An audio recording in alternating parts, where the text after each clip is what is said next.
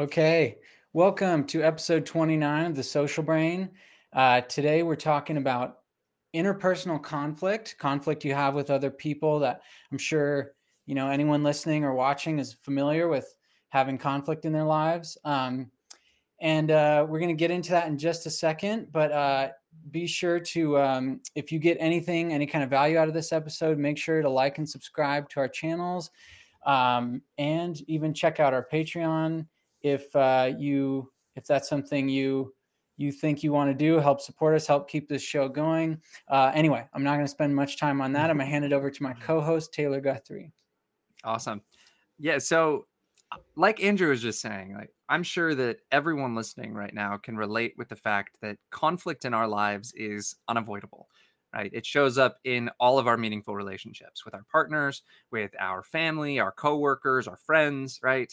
And most of us have this really strong aversion to the conflict process in general. It's something that that's really scary to us. And a lot of it's based on our past experiences with conflict, something that uh, made us feel disrespected, made us feel unrecognized, unseen, unheard, right? A lot of the times the conflict made things worse. Uh, emotions were flaring. It felt uncomfortable in our bodies, right? The stress response is this, this huge uncomfortable response in our body. We have all of these emotions that are flaring, all of this, right? What I really want to try to do and really try to challenge everyone today to consider is that we want you to try to change the way that you're thinking about conflict, the way that, that you kind of conceptualize conflict. Because we all have this, this aversion, this idea that conflict is this really negative thing, this thing that should be avoided at, at all costs, right? Uh, but you need to realize that conflict is actually the main source of growth in relationships. It's the catalyst for change. Conflict is actually the signal that there's misalignment in the relationship, that our goals are not in tune with one another. And it's a signal that there's a need for communication, a need for healthy communication. And these negative experiences that we have are usually a result of mismanaged conflict, right? It's that that we didn't communicate properly. We didn't talk about our needs and our values and all of these things that were under the surface from what we were actually talking about. And so what we're going to talk about today first is what the literature is really saying about the, the process of conflict, how it unfolds, what the different styles are based on our personality, based on past experiences, how we actually approach the conflict process in general, and what it's doing to our bodies and to our brains and how it affects our cognitive process. Because realizing all of these things can really help you to kind of take a step back, to understand how you can regulate these things, regulate these emotions, really bring yourself down in the moment, fight a lot of toxic advice that's out there, like don't go to sleep angry, because that's that's not good advice. We're not really good cognitively late at night. It's better to have these conversations when we can actually think through things, right? And so at the end, we'll really get into a lot of the, the strategies that, that are successful for, for regulating these things, for, for getting vulnerable, for taking ownership, uh, the things that have been shown in the research as being successful to move things forward. Because the whole process, the whole point of conflict is to build structure in the relationship. It's to build boundaries. It's to make the relationship itself more predictable in the future. Because when we don't approach conflict, when we leave it under the surface, and we just let it simmer and we avoid it or we yield, oftentimes that turns to resentment. It feels like a hot coal that we're holding on to. And we'll try to be kind of present and happy in our relationships, but there's always this elephant in the room, right? This, this avoided thing that we're just not touching and hoping that it just goes away. And so really the big challenge here is that if you can reconceptualize what conflict actually is, start to see it for what it is, start to see it as this positive source of growth, then you can really start to take different steps, try to learn a new language to approach it in a different way. And so that's my soapbox for the day. Awesome. Yeah. So I guess uh, to begin, we can, we could dive into like, what is conflict really, like more so where does it come from? You know, because what we all have these conflicts in our lives, but sometimes it's like, when you step back and think, what, what is the source? What, what is common among all the conflicts we have? What's that common cause, like a sort of general abstract cause? Um, what would you say that is, Taylor? Yeah, I, I really like to, and I, this is, this is not all like, I, I'm not coming here saying that I'm, I'm an expert in conflict, right? I have my own issues. I've had my own issues this week with my partner, right? It's something that, that I want to take ownership for. Uh, but what, What a lot of the research shows is that conflict is, is like an iceberg. A lot of the times we're fighting about stuff that's that's way up here on the surface. Like, uh, you didn't do the dishes, you didn't fold the laundry, you uh, you didn't do your part on the the assignment, or uh, you're just not like respecting me at work. A lot of the times what the conflict is really about is is our values. It's the things that that we hold as being really important to us. And it's so it, when we fight about these surface level things like the dishes or about someone's contribution, all of these things, it really is about our value to be recognized. It's a, it's about our values of being respected, about having some type of competence that's recognized, about having some type of equal play in the relationship that we're a part of. Um, and those deeper things are actually really hard to talk about. They're really hard to get vulnerable about, to take ownership ourselves. Uh, when you really think about values, uh, I've actually, so like when I, when I talk to my wife about like feelings, I'm like, pull out the feeling chart because my feeling vocabulary is terrible. Like I need, I need words, I need examples. Uh, and I think that this same thing comes up with, with values. When you ask someone like, what do you value? What does your actual value vocabulary actually look like? Because you can download these worksheets that have like a hundred examples on them that you can go through and you can look and say like, look, these are my top five. And if there's a hundred of them, there's a pretty good chance that your values and the person that you're fighting with have different values. And that's probably what the source of a lot of the conflict actually is. Yeah. And it seems like a lot of it is also just um, like mis- misunderstanding what the other person's goals and values are in the situation.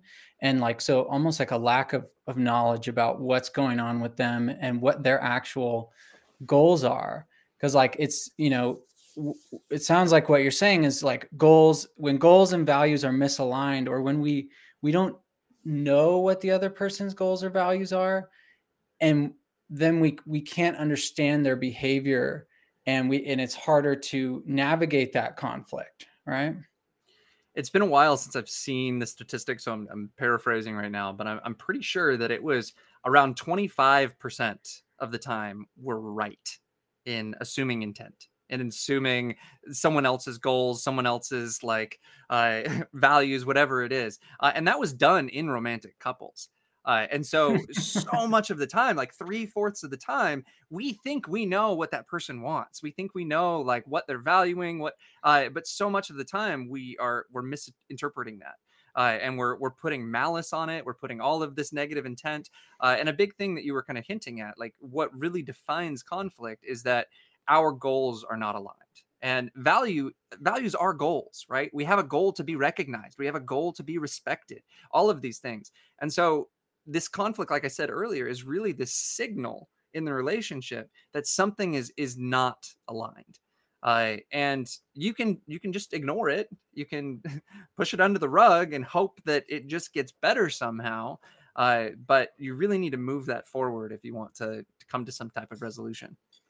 Yeah. Cause like the theme of this episode is really that conflict is not negative, yeah. That like we avoid it or, or just you like, don't even, um, don't even engage with it at all because we're scared of, of losing something, right? That it's, uh, it seems like it's all risk and no reward, at least to, to many of us. I think that's like our, our predisposition toward conflict. At least for me, it, it often feels that way. And yeah, I just to, uh, to go back to something you said a minute ago, like, yeah, we're not pretending like we're conflict free or anything like that. Um, because, you know, we're, we're human and we, we, inevitably run into conflicts with the people we care about and people we don't care about. Like I, I uh, was, I was on the, the trail walking my dog the other day and uh, got into a, a very intense conflict with someone on the trail. I won't go into detail, but just to say that like,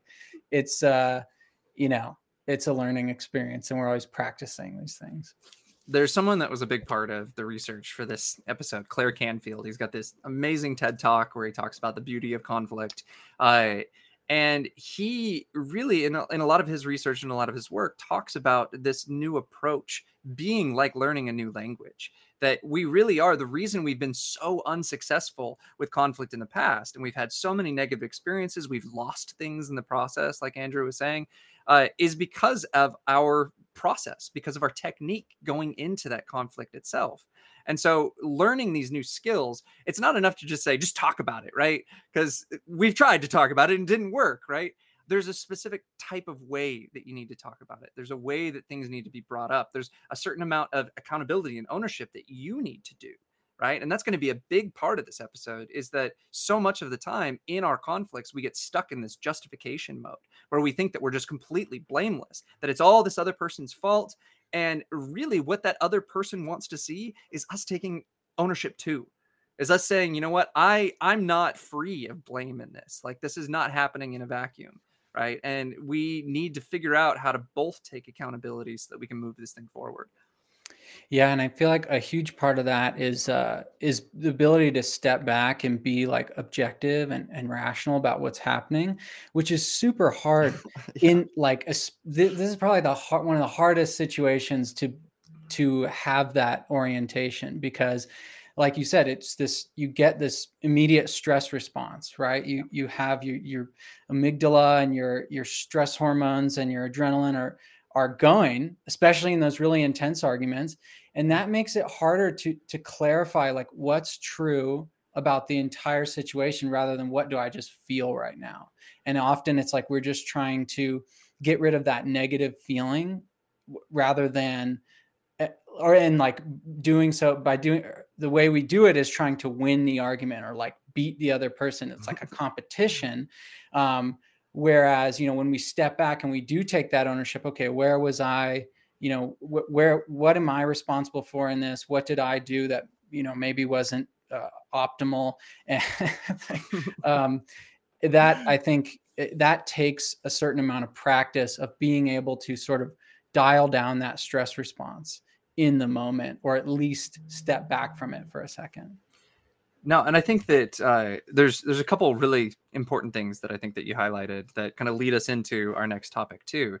Uh, one of the things that we get stuck in, and I'm getting a little bit ahead of myself with like brain stuff and everything, but we get very self-protective in these modes because it's threatening. When we get in these these stress responses, when we get in these threat responses, our fight or flight mechanisms going, right?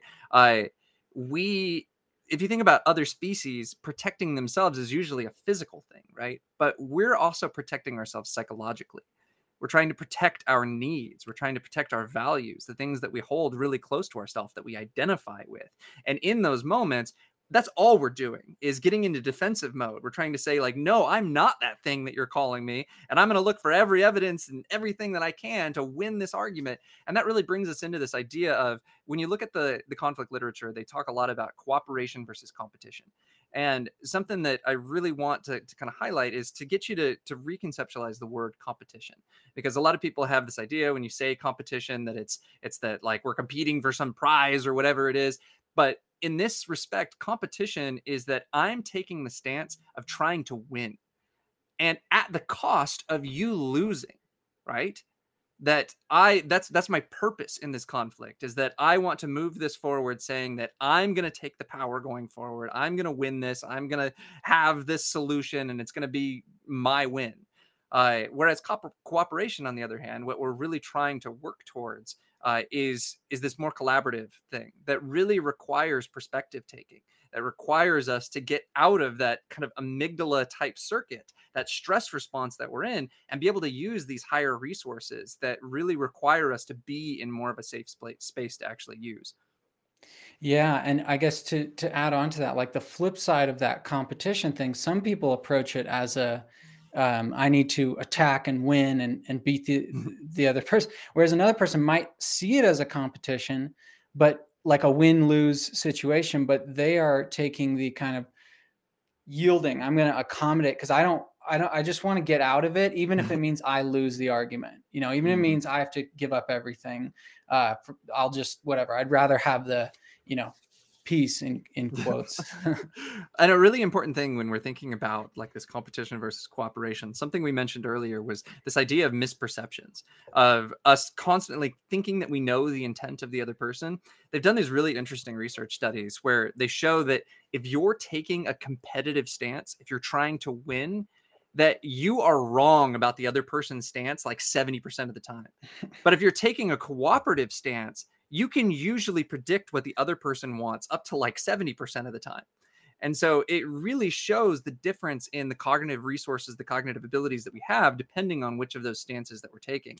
And so when you're approaching the conflict, if you're approaching it from this really defensive mode of saying like, like, I need to prove to you that you're wrong, that is not going to move things forward in a productive way.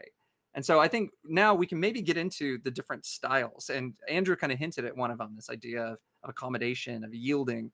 Um, is is a big one. And I think that's something that a lot of people can relate to, of saying like, I don't like the conflict process. I, I hate it. It's it feels like friction inside of my body. It a lot of times things get worse whenever conflict comes up. And so, you know what? I'm just going to sacrifice my needs in order to just get this thing squashed and move things forward. Yeah. And I, I feel like some of these that we'll talk, all of these styles that we talk about, it might be that you approach diff like conflicts with different people in different ways. Like yeah. maybe with your, you know, your parents, you, you go for the accommodating or yielding style, or, uh, or competing, you know, or um, with, but with your partner, you, you're maybe more avoidant or, or something. But yeah, I think probably we each have like a, our own like typical style that we approach it with. Totally. I think that there's uh there's nature nurture kind of idea wrapped up in here. Our style, our approach that we take into a conflict has a lot to do with our temperament, our personality, whether we're assertive or not, whether we have some type of dominant traits of really wanting and being willing to express our needs and talk about our needs. Uh, that can be really beneficial because we are, we're being proactive about saying what we want, saying what we need.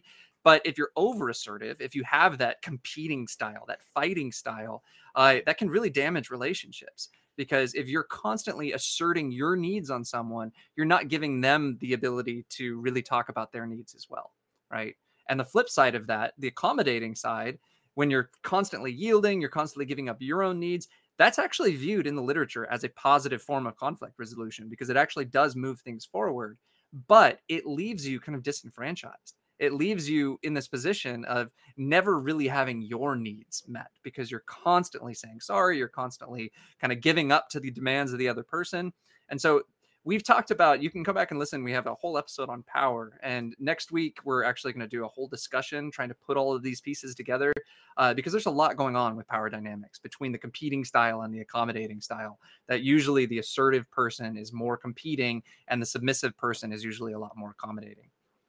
Yeah. And it, I mean, some, the uh, the problem, I guess, with calling it a positive conflict resolution full yeah. stop is that resentment you're talking about. Like it's yes. seems like it will build, breed resentment if you are constantly the one, you know, be, for lack of a better term, being the doormat, I guess, in the this situation. I yeah. uh, just want to mention uh, briefly, we have a little bit of activity in the chat on YouTube.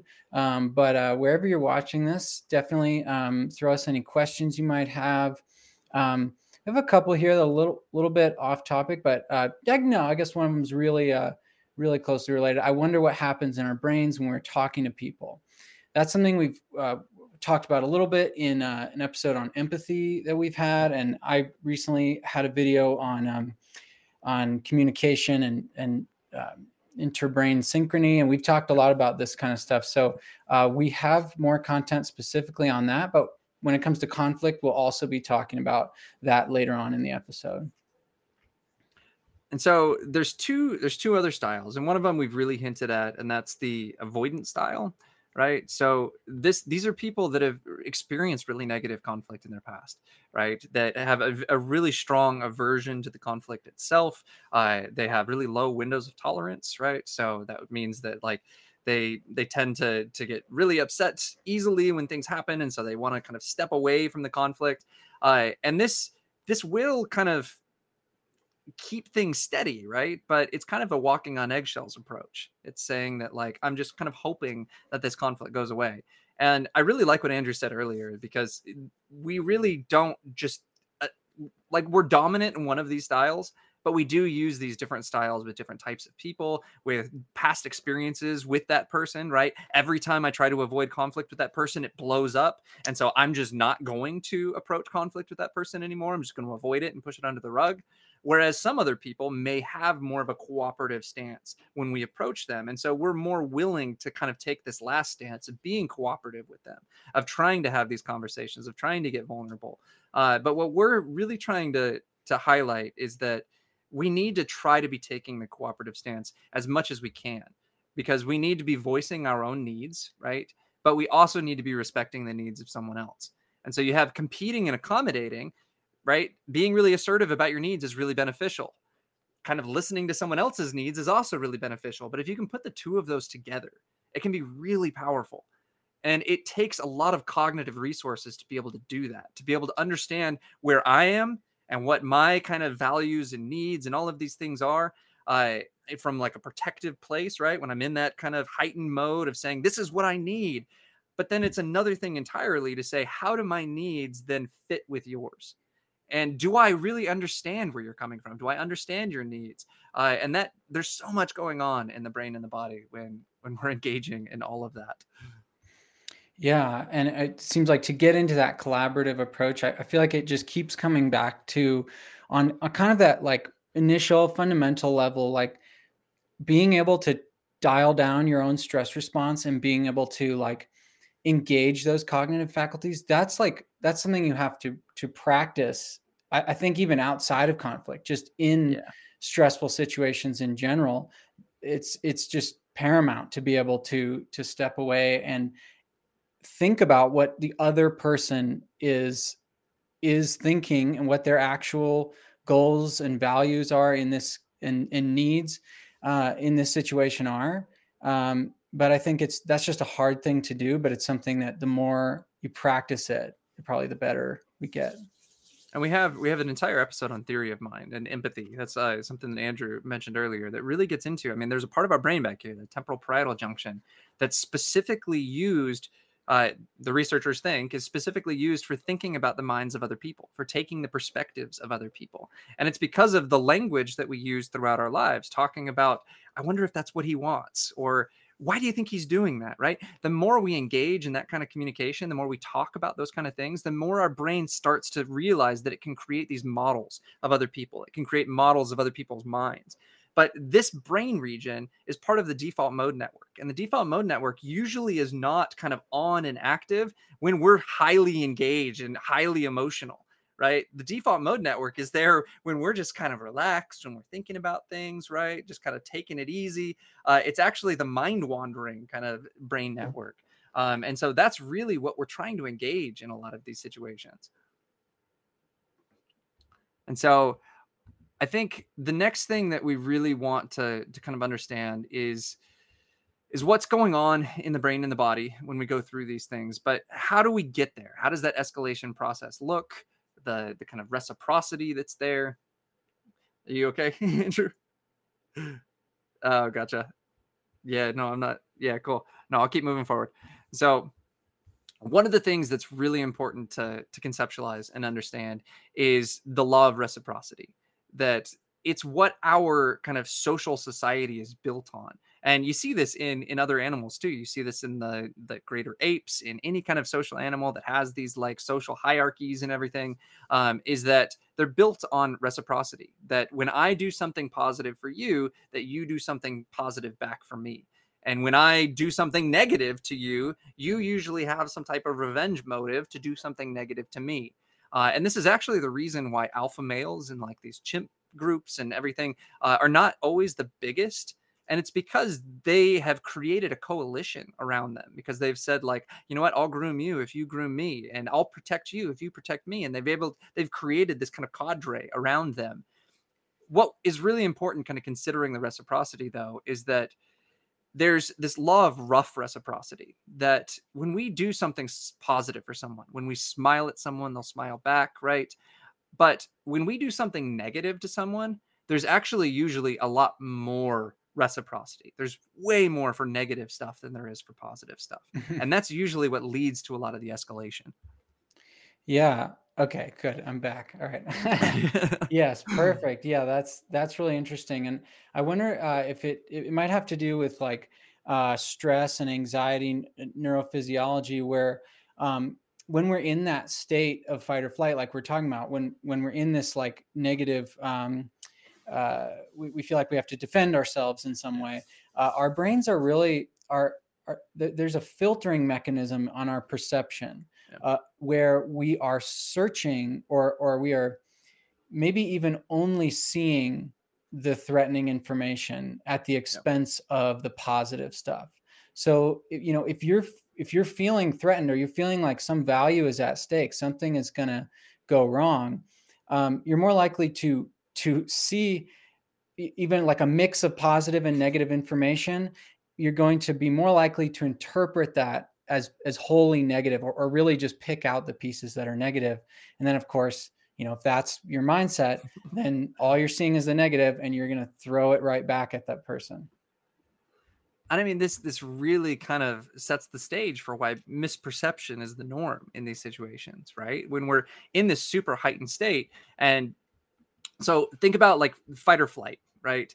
Is that we we are now, like Andrew was saying, uh, let's say the, the fight mode, right? Let's say that we've gotten into fight mode. We're uh, we're engaged, right? Uh, we are so hyper-focused. And so much of that is evolutionary, is is as an evolutionary basis, right? Uh, in terms of our threat circuits, our threat processes are conserved through evolution. And a lot of the threat has been around actually finding threatening things in the in the world, right? I'm I'm about to be attacked. Uh, I'm about to be attacked by a predator, or I'm about to be attacked by someone that's a higher status in my ape troop or whatever it is, right? And so I, I go into this this mode of really hyper focusing on those things that that are coming at me.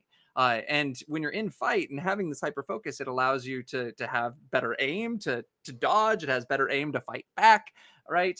Uh, but all of these these past kind of species that we evolved from didn't have language, right? And so now these same filter processes, these same attention processes that were filtering out kind of salient visual information are now filtering out kind of these cognitive semantic type things, where all we're all we're honing in on are those things that we need to dodge and those things that we need to kind of hit back at, right? Uh, and there's no awareness of the actual intent of the other person. Yeah, I feel like that's so... That that like really hits home for me, because I, I definitely notice myself, like if I'm getting heated in an argument with, with my fiance, I'm like, sometimes I just realize like, are you really like, are you really listening? Are you really like being objective about this? Because there's like a moment I feel like where you can, you can almost notice that like, oh, they said, they said something. And then you almost like inter- can almost consciously feel yourself interpreting it in the worst possible light. And so one of my favorite things to, to kind of think about and to study uh, is, is attention, are these filtering processes, because they're fascinating, right? Like, and one of the things we've talked about this at length throughout this show uh, is that our attention is so intimately linked to our goals. And if our goal in that moment is that I need to defend myself, the brain is only going to be looking for information that confirms what I need to defend, right? And so I'm going to be picking out every little bit of information that person says that supports my side. And I'm not going to be looking for anything that's about their goals, about what they want, right? Uh, and it's really hard to step out of that. You have to transform your goal in that moment. If your goal is to defend yourself, you need to think like, okay, is that the right goal to have right now? Or should the goal be that I need to approach this from a collaborative standpoint? I need to have a goal of trying to understand that person. And I need to convince my brain that that's what's important to me right now, is trying to understand that person. And it'll recalibrate these attention mechanisms. It'll recalibrate the way that I'm bringing in that information, the way that I'm filtering it and interpreting it. Uh, because so much of the time, what is kind of gray at the beginning, as soon as someone takes a stance, it becomes firm commitment. And any kind of reason, any kind of logic just kind of goes out the window, right? That's that's a huge hallmark of, of conflict. I think is very tied into a lot of these processes. Yeah, that's really interesting. So like, you, you mean like people, once they they land on on something, they're, they stick to it, stick to their guns kind of? Yeah. And you see this, I mean, this was, if you go back to our influence episode, uh, this is an influence tactic that if you can get someone to commit yeah. to something out loud, if you can get them to say like, yeah, you know what, that does sound kind of nice, then all of a sudden you've got this like this private, th- I mean, this this thing that's been said out loud that for them, they don't want to appear as as being wrong or be a liar or anything like that. And so they then have to defend these things that they put out there because now they've committed to it. They've kind of taken a stance on something. Uh, and so when you're in these heightened positions, that becomes part of those self-protective mechanisms. That my things that I've said, I don't want to appear as, as a liar. I don't want to appear as someone who's who's kind of misrepresenting myself. And so now I'm protecting those core values when really that thing that I'm fighting about is probably not kind of paramount and is is actually probably pretty gray. Yeah, it's when when like our desire for consistency overrides the desire for for truth, I guess. Yeah, totally. And so I think that this... Uh, This kind of leads into some other stuff. I mean, one of the things about escalation, I think it's really important to know, uh, and I think a lot of people can relate to, is that the original kind of beginning of escalation is usually there's overmatched threat, right? So if I say something that is is really negative that you kind of take personally, uh, then you are going to overmatch that coming back, and that's going to escalate the process. But as we move through conflict and as things get really heated, you'll actually start to see a lot of undermatching, that mm-hmm. there's kind of like a, a need, like you're starting to recognize, like we need to bring this down. And so there's more conciliatory type messages. Uh, those are really important to look for. And those are really important to kind of say like, okay, maybe we need, do need to kind of calm this down, take a step back, whatever it may be. Um, and this leads us into really talking about like what is going on in the body during all of this escalation, uh, what's going on in the brain while we're trying to communicate. We've kind of hinted at a lot of it, but. Yeah. Yeah. And we keep mentioning the, the fight or flight response. And, and really what we're talking about is uh, like this natural like circuitry that we all have, that it, it really comes down to activating our sympathetic nervous system. Right. And well, that's, that's really one part of it. That's uh, kind of the autonomic part. That's the part that makes you feel like your heart is racing or your stomach is tied in knots. Um, you know, your vision narrows actually.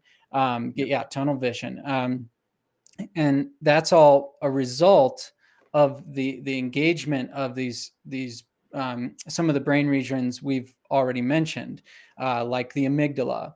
And, but it's not just the amygdala. And, um, I also don't, I, I want to like, I always have to give this caveat that the amygdala is not just, it's not the fear center. It's yeah. not, uh, what creates emotions, but it's really important for, um, drawing our attention to important things in the environment and then kind of s- helping us to s- select a response to that.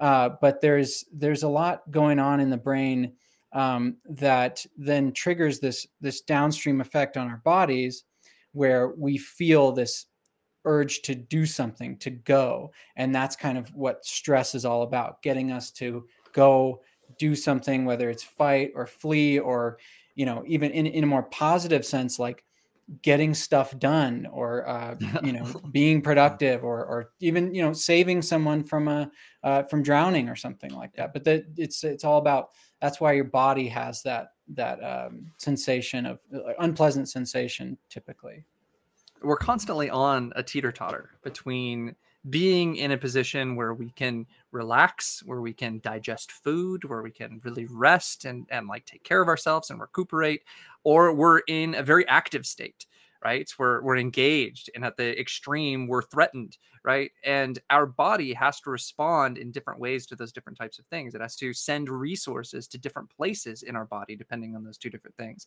And something that, that Andrew is hinting at that's really important to, to kind of recognize, recognize is that the amygdala is a lot of the time talked about in terms of all of these kind of things, because it's situated in a really important place in the brain, because it's kind of a, a, a position between kind of the cognitive stuff that's going on and all of the physiological stuff. And so it's able to kind of notice like there's something going on cognitively that's threatening. And so I am going to kind of I'm going to take a step. I'm going to take a leap out there. Uh, the amygdala response is a lot faster than the cognitive response. It's really important to, to recognize. It recognizes threat before you've had time to think about whether it actually is a threat. And so because of that, it's actually preparing the body for that threat. And that's really kind of uh, adaptive if you think about it, right?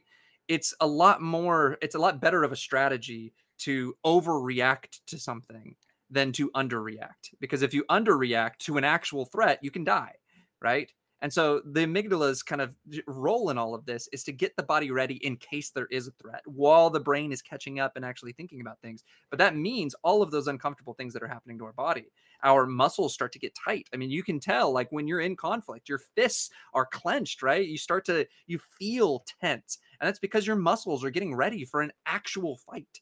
You, you have all of the blood is rushing away from your digestive system. It's rushing to your muscles so that you can either take something on or you can run away, right?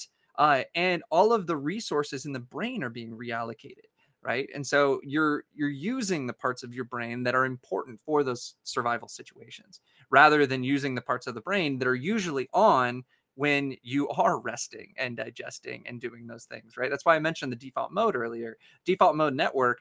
We found that network by accident, and we found it by accident because it w- it was what came on when we weren't doing anything, when we were just laying there, just like just thinking about whether we took the trash out yesterday or whatever.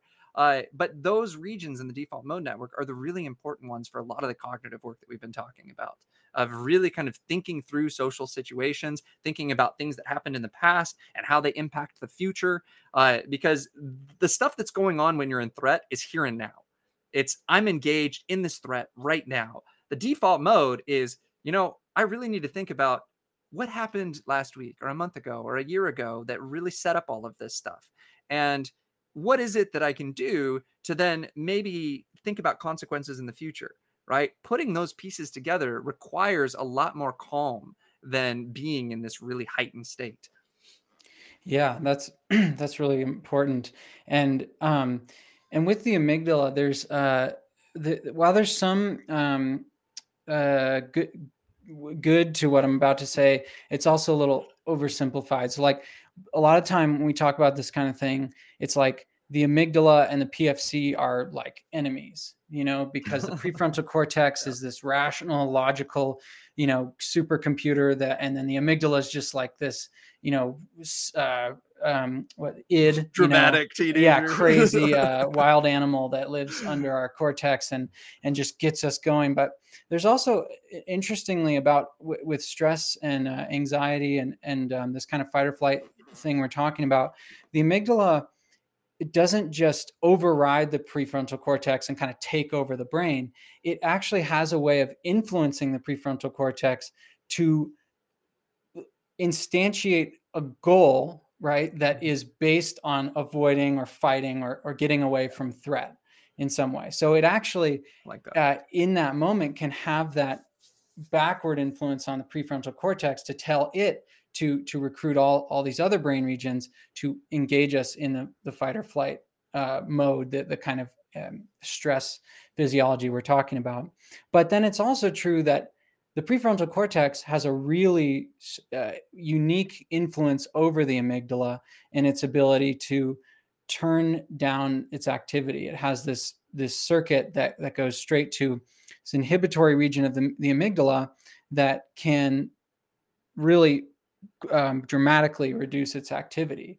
And so that's I, th- I that's why I keep coming back to this ability to step back and turn down our stress response is so important for our, for our ability to engage in arguments produ- in conflict productively and uh, step back and be objective and, and think about the other person's values and, you know, our shared values and, and the actual goals that we're, we're, we want to strive for.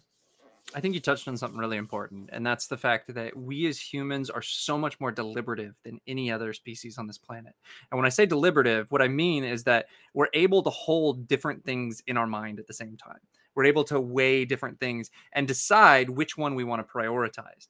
And I think something really important that Andrew was just hinting at is that in that moment, when the amygdala is sending the signal to the prefrontal cortex, it's telling the prefrontal cortex, it's biasing it. It's saying, you should really focus on this. You should make goals around this, right? Because this right now, we need to defend ourselves. Like, this is important.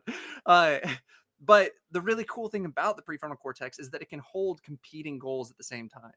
But it takes a time to actually be able to go through that deliberative process to say, like, okay, yeah, this, uh, I hear you.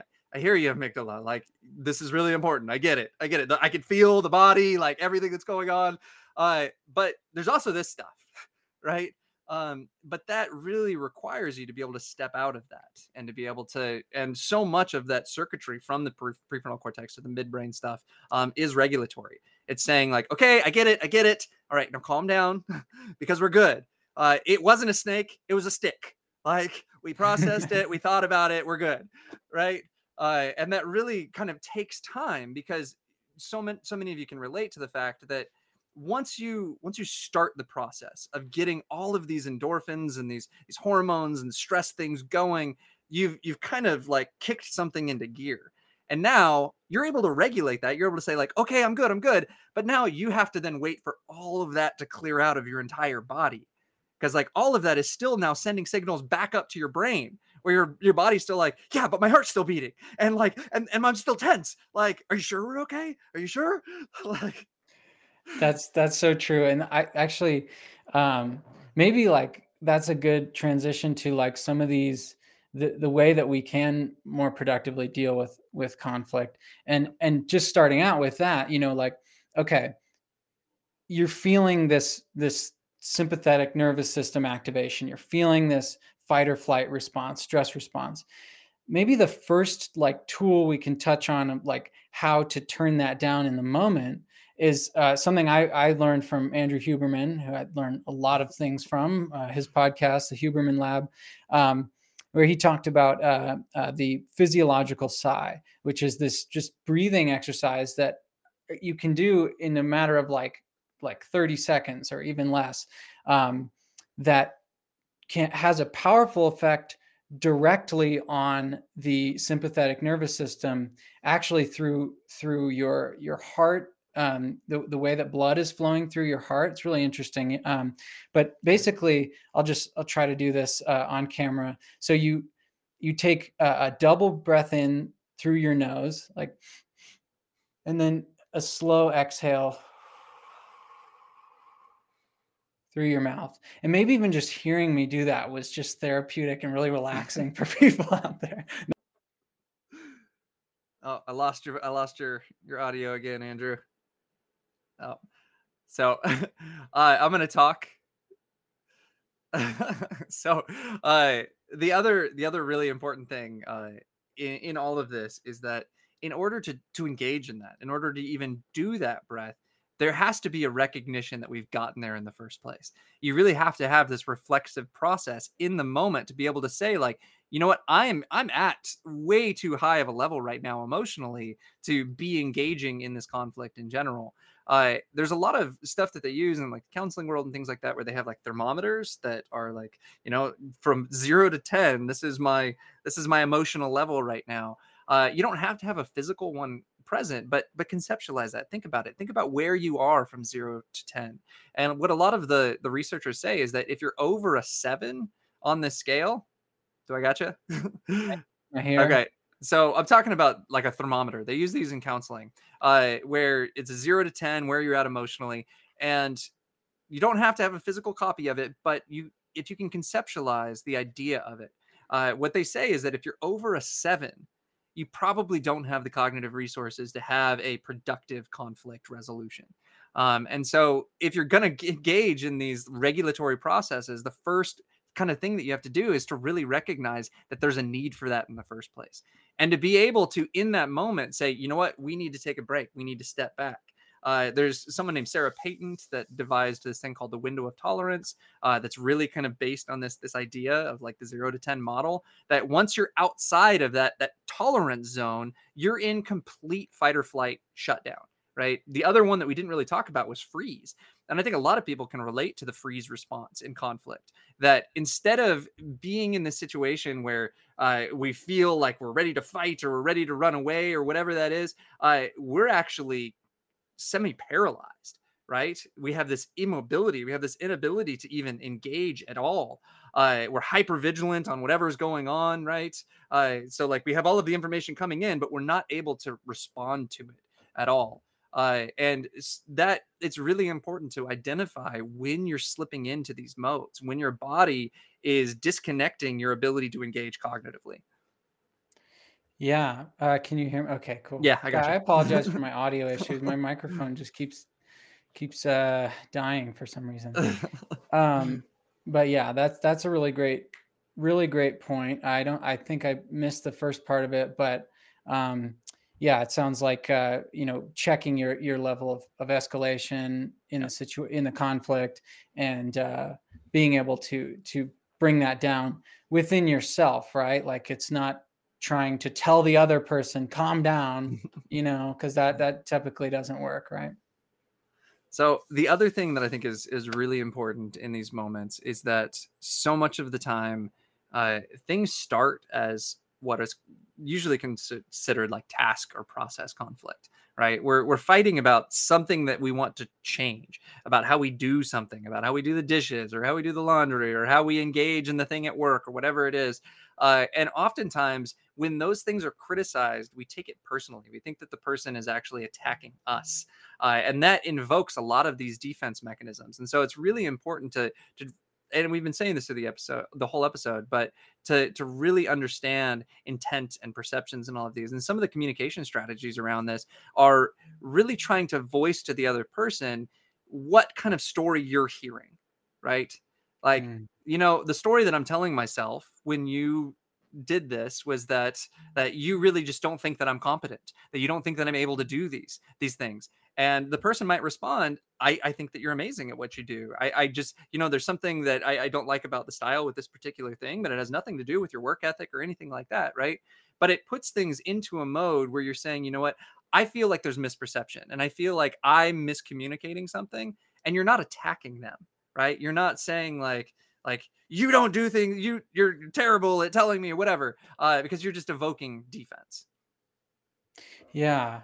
And I feel like that, that really takes that ability to, to think about what's, what's really going on kind of deeper on a deeper level in your own mind. Like it's sometimes hard to, to realize like, oh, I'm feeling attacked because, or I'm, I'm feeling like I have to strike back because I think, you know, you are, you're attacking my competence or my, um, you know, you, you're giving me, uh, you, you think that I'm a bad person.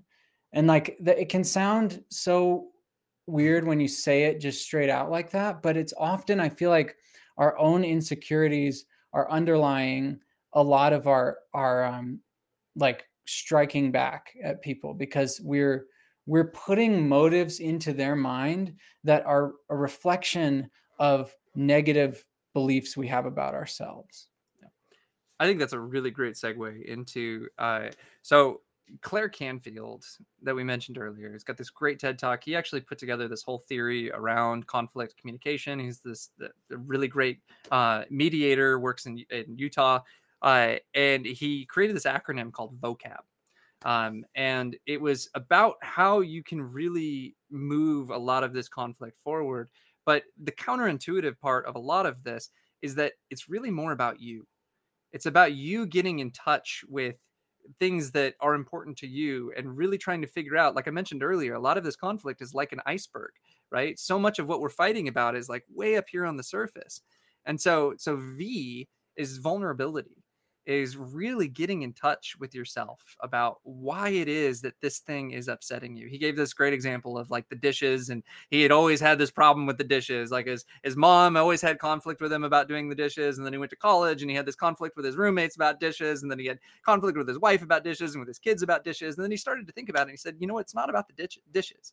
It's about, I, I feel like I'm unrecognized when these other people aren't aren't doing their share, right? I feel like there's there's not justice here, that there's some unfairness in all of this. And it's really those those really deep principles that are driving a lot of what's going on. And if you can get in touch with that vulnerability, if you can say, you know what, this is why I'm I'm so emotional about this. These are the reasons. Uh, the next one is ownership. It's really kind of owning all of that, right? Yeah, owning your own your own values, right? Your own, like, and I think also part of ownership is right. Like owning your own part in the conflict too, that, that owning your, your reactions that maybe weren't, uh, weren't calibrated. Right. This is a lot of, lot of ownership going on. Yeah. Owning your emotions. Yeah. And, and I mean, so much of the time, uh, they, they actually talk about a lot. Uh, there's three different roles that we can take on in conflict. Uh, and one of them is the villain, where it's, it's that person that's just the cause of all of the suffering in my life. Like, if only the villain were, were gone, then everything would be good in my life. Right. Uh, and then you have the victim, the one that's just completely blameless, that it's just, everything is just happening to me. It's all my fault. These are usually people that are talking to everyone about the conflict, except the person that the conflict actually needs to be talked about with. Uh, and then you have the savior, the one that's just trying to fix everything all the time and is actually inserting themselves into conflict when they, they shouldn't be, and all of this, right? Uh, and the biggest, th- this really hit me when I was listening to, to some of these talks. The biggest thing across the board with all of these different roles is that every single one of those roles, they feel like there's no blame. They feel like they're justified in their role, that they're justified in their assertiveness. They're justified in their victimhood. They're justified in their need to save people, uh, and that there's no blame that should be associated with them. And that's a huge part of all of this, is really understanding, like, yes, there are villains, victims, and saviors, right? What we're talking about is the role you're assuming in the conflict to avoid the conflict, right? And it's really in those moments that that ownership is so important, of really trying to understand, like, why is it that I'm taking that role? Why is it that I have all of these emotions and all of these feelings and these values and these needs? And why is it that I'm not communicating them? Hmm. Yeah, that's really, it's really good to, to think about, like, if you're playing one of those roles in a conflict. Um, yeah, I think the, uh, the villain can sound like, like, it's uh it's almost like not even a realistic thing, but but the reality is, I feel like victims or uh, villains often feel like they they want revenge. They want, like, to uh to sabotage uh the the relationship or or something uh about the relationship, because they feel it's almost like they're the victim who turned into like the uh the villain over time. I, yeah. And I, I think that a lot of the times the people that are in the villain role have this cognitive dissonance about them too, because they don't want to be viewed as the bad guy. They don't want to be viewed as the villain, uh, but they still feel like they're kind of justified in, in seeking some type of kind of revenge type conflict. Uh, uh, so we have vulnerability, ownership. C is communication.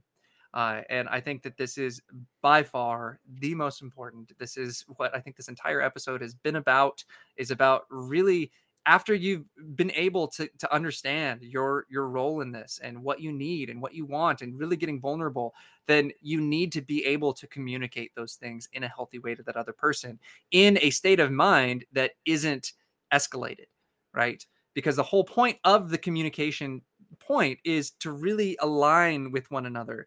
Uh, we haven't really brought it up because it's kind of, there's conflicting results around it, but there's this really interesting role, this really interesting research about synchrony, um, about our brains actually getting on the same wavelength, about them looking like they're processing the same kind of information.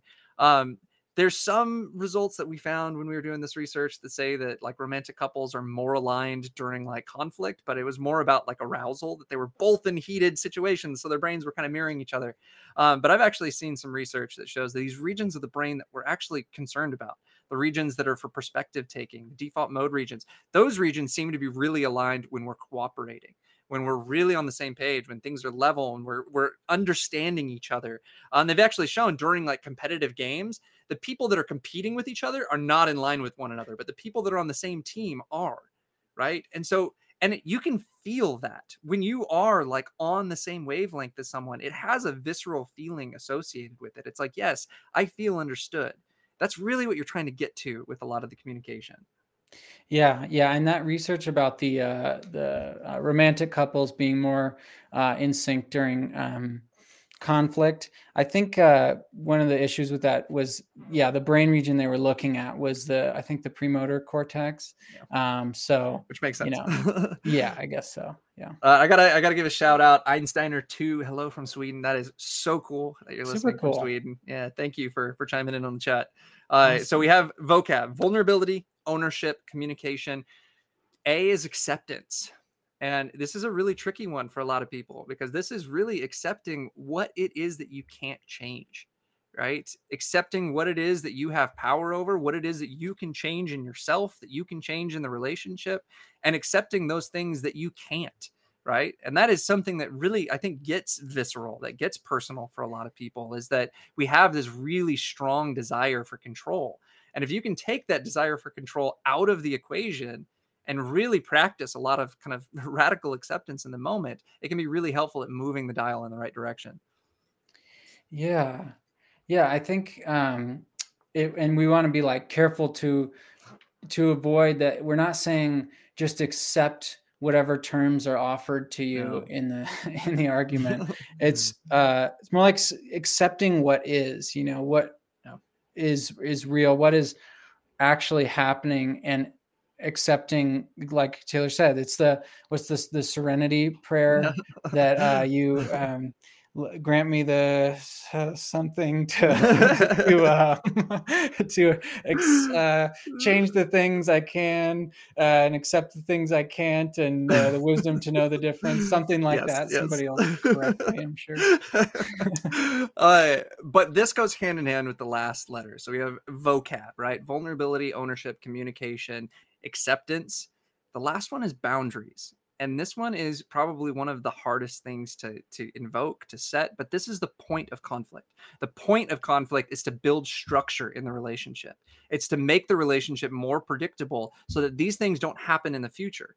And you can't prevent things from happening in the future without actually defining what it is you're okay with and what it is that you're not okay with, right? Setting boundaries, like, you know what, in conflict, in our communication, it's not acceptable for you to talk to me that way. And if that's the way that you're going to talk to me, then I'm going to, I'm going to leave the conversation, right? It's, it's setting these, these clear kind of rules around how our relationship is going to move forward. I mean, it can be around communication, but it can also be around like the task that you were fighting about, right? It's like, it's like, okay, you know what?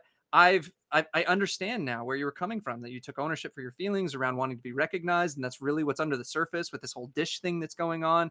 Uh, you know what? How about we we set something up in the future where like I do this and you do that, and we set kind of rules and structure and boundary around it uh, so that you do feel recognized, right? Bringing it back to the actual values that were there in the first place. Yeah. Yeah. And I feel like a lot of people have issues setting boundaries, uh, like, you know, myself included, with, yeah, with family members, especially um, because I think you just, you grow up and you have this almost like sense of obligation Um, sometimes that I think when, when you are not, uh, when you're feeling like you're doing something for someone else, um, out of like a sense of duty, rather than it being a, a real reflection of your values, um, it is, uh, really easy to skirt the issue of boundaries and just say like that, that doesn't matter. Um, I'm, or, you know, it'll just lead to more problems than it'll solve. And I think that's when you got to really take a critical look at what, what are those relationships? What do they really mean to you? What's the value that they represent? And, uh, you know, wh- you, you should be setting, or I mean, for your own good, setting these healthy boundaries uh, is the best thing you can do. And actually, like, for the health of the relationship, probably the best thing you can do. There's a, there's a guy on YouTube, Jimmy on Relationships. He's fantastic. Uh, kind of ridiculous at times, but really good. He's got amazing stuff about a lot of this conflict and everything. Um, and something really struck me in one of the videos that I watched with him around boundaries. And he said, uh, boundaries are only unhealthy to unhealthy relationships. If setting a boundary is going to yeah. end a relationship, then it's because that relationship is unhealthy, right? Because the boundary itself is supposed to protect your needs.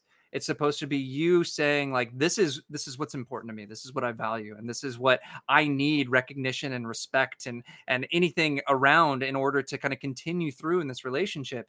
And if that's something that prompts negativity, that prompts uh, any type of gaslighting or anything like that, there's, there's a problem there. And that's that, that person is maybe in a very competitive stance that doesn't recognize that, that you have needs that need to be met in that relationship as well.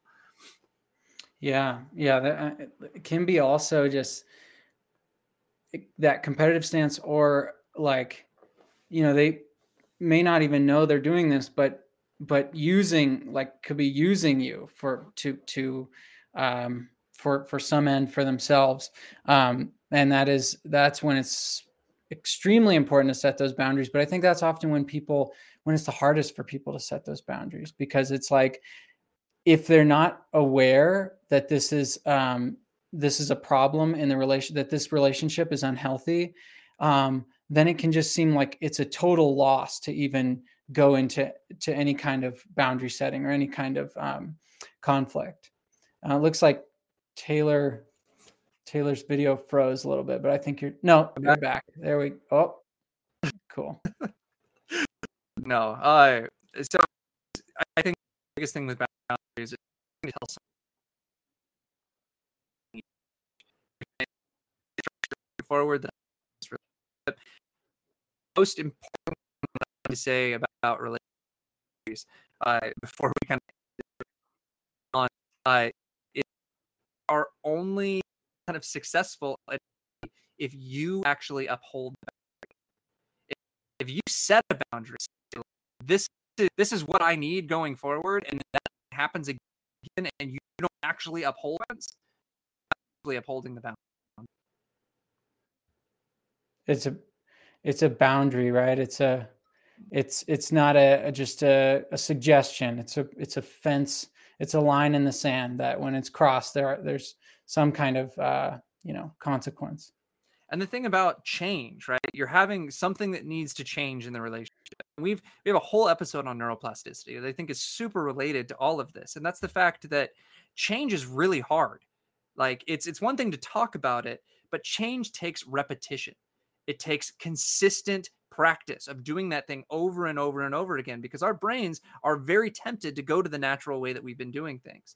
And so all of these things that we've been talking about, about really bringing these conflict strategies into your life, they take practice. They take doing these things over and over again, in having the consequence of a boundary instilled over and over and over again, to the point that that new behavior starts to become more automatized, starts to become something that you're you're naturally falling into. You're naturally communicating this way. You're naturally reflecting on your emotions and your values and your needs, and you're taking ownership and you're accepting things. Those are things that take practice. They take really rewiring a lot of these, these old ways of doing things and the way that you would conceptualize conflict, and, and really kind of transforming it. Learning, it's like learning a new language. Yeah, and I, something we mentioned earlier, um, the the consistency principle, where uh, when you you publicly commit to something, you want to remain consistent with what you said, and so you can kind of take advantage of that in yourself. That you know you may have uh, set these boundaries like mentally in your head, but if you don't actually state them to another person, um, it's a lot easier to to kind of fool yourself into thinking that uh, they're not so important, you know, and, and I'll just, I'll, I'll, I'll let them cross the boundary this time. And, and maybe I'll next time I'll, I won't. Um, but yeah. And I, I think for me, like the biggest takeaway with this conversation would be to like challenge yourself when you're, you find yourself in a heated um, conflict, to step back, to dial down your stress response, and to really, really ask yourself, Uh, what is at stake here for me, and what is the other person, what's at stake for them? And just taking that, I think, overall objective stance toward it. It's just really trying to, um, to listen and to focus on, on what's actually happening, and, and, you know, understanding the context that, it, that it's arising in. Uh, it's, it's tough, but I think like the more we practice it, the better we get. And, um, yeah. I think a strategy with that, and before I kind of end as well, uh, something that's been really helpful for me is in those really heightened moments when we do need to step away. If you have this urge to say something, to to send something, right? We've all had those moments where we like, we, we create this like super angry text and send it. Write it. Write down all of those things that you're super angry about, and don't send it. And wait for your stress response to come down, and then reread it, and really think about whether or not those things are important things that need to be said, or whether they're inflammatory, whether they're escalatory, whether they're actually considering the other person's needs. That can be really helpful in bringing these things down. So I think the, the really important thing that for me that stood out in this conversation is that we really all need to reconceptualize what conflict is. If you can go into the conflict knowing that the purpose of conflict is growth, is really kind of this catalyst for change, if you can understand the beauty of the conflict and understand that most of the time when we successfully navigate a conflict, it actually brings us closer together, right? You, we've all had those moments where it's just like, we just got through it. We just had this, this really amazing moment. And now we're so much stronger because of it. Those are the things that we need to keep in mind. And we need to realize that the more we avoid these things, the more we yield and accommodate, and the less that we try to actually collaborate and cooperatively work through these things, the more it's going to build resentment. And there's always going to be this tension, this, this elephant in the room. And it's really hard to kind of find the strength and the courage to bring that stuff to the surface, but it's so freaking worth it. So that's what I got for you. Love it. Well, um, that's about our time. Uh, thank you all for listening and uh, for the activity in the chat. I love it. Um, I'll just throw up our, our Q R code for uh, our Patreon. Again, uh, if you want to help support us, go to patreon.com slash the social brain. Yeah, yeah, I think so. Okay. Yeah. The link is in the description. Um, so yeah, wherever you're watching or listening to this, definitely check out our Patreon. Uh, you can help support us, help keep this show going. We want this to be free, as free as possible to people. We want um, to produce content that's uh, free to consumers, but it's also, you know, the reality is we both have other jobs outside of uh, this, and we, we need your support, and it will be, you know, it'll help us build a better show too. Imagine how good this would be if this was our job. We'd be so much better at this. No, we, we really appreciate uh, the everybody tuning in, the the people that come back for more and more. Uh, we love we love doing this, and it has given us uh, an opportunity to to really synthesize and put all of this stuff together. Um, tune in next week. Our last three episodes: influence, power, and and now conflict. We're going to do just kind of an open discussion between Andrew and I about how these things are connected to one another, and really kind of draw some some parallels between all of this stuff. So we will yeah, and, see y'all next and week. And bring your questions too. Yes, and uh, yes. If you're watching this afterwards on YouTube, uh, definitely throw a question in the uh, the comments section on either either of our pages. Um, we will we'll try to address those, the ones related to what we're talking about, but also just come to the live and, and engage with the, the chat. And uh, yeah, we'll catch you next time. Cool. Thanks, guys.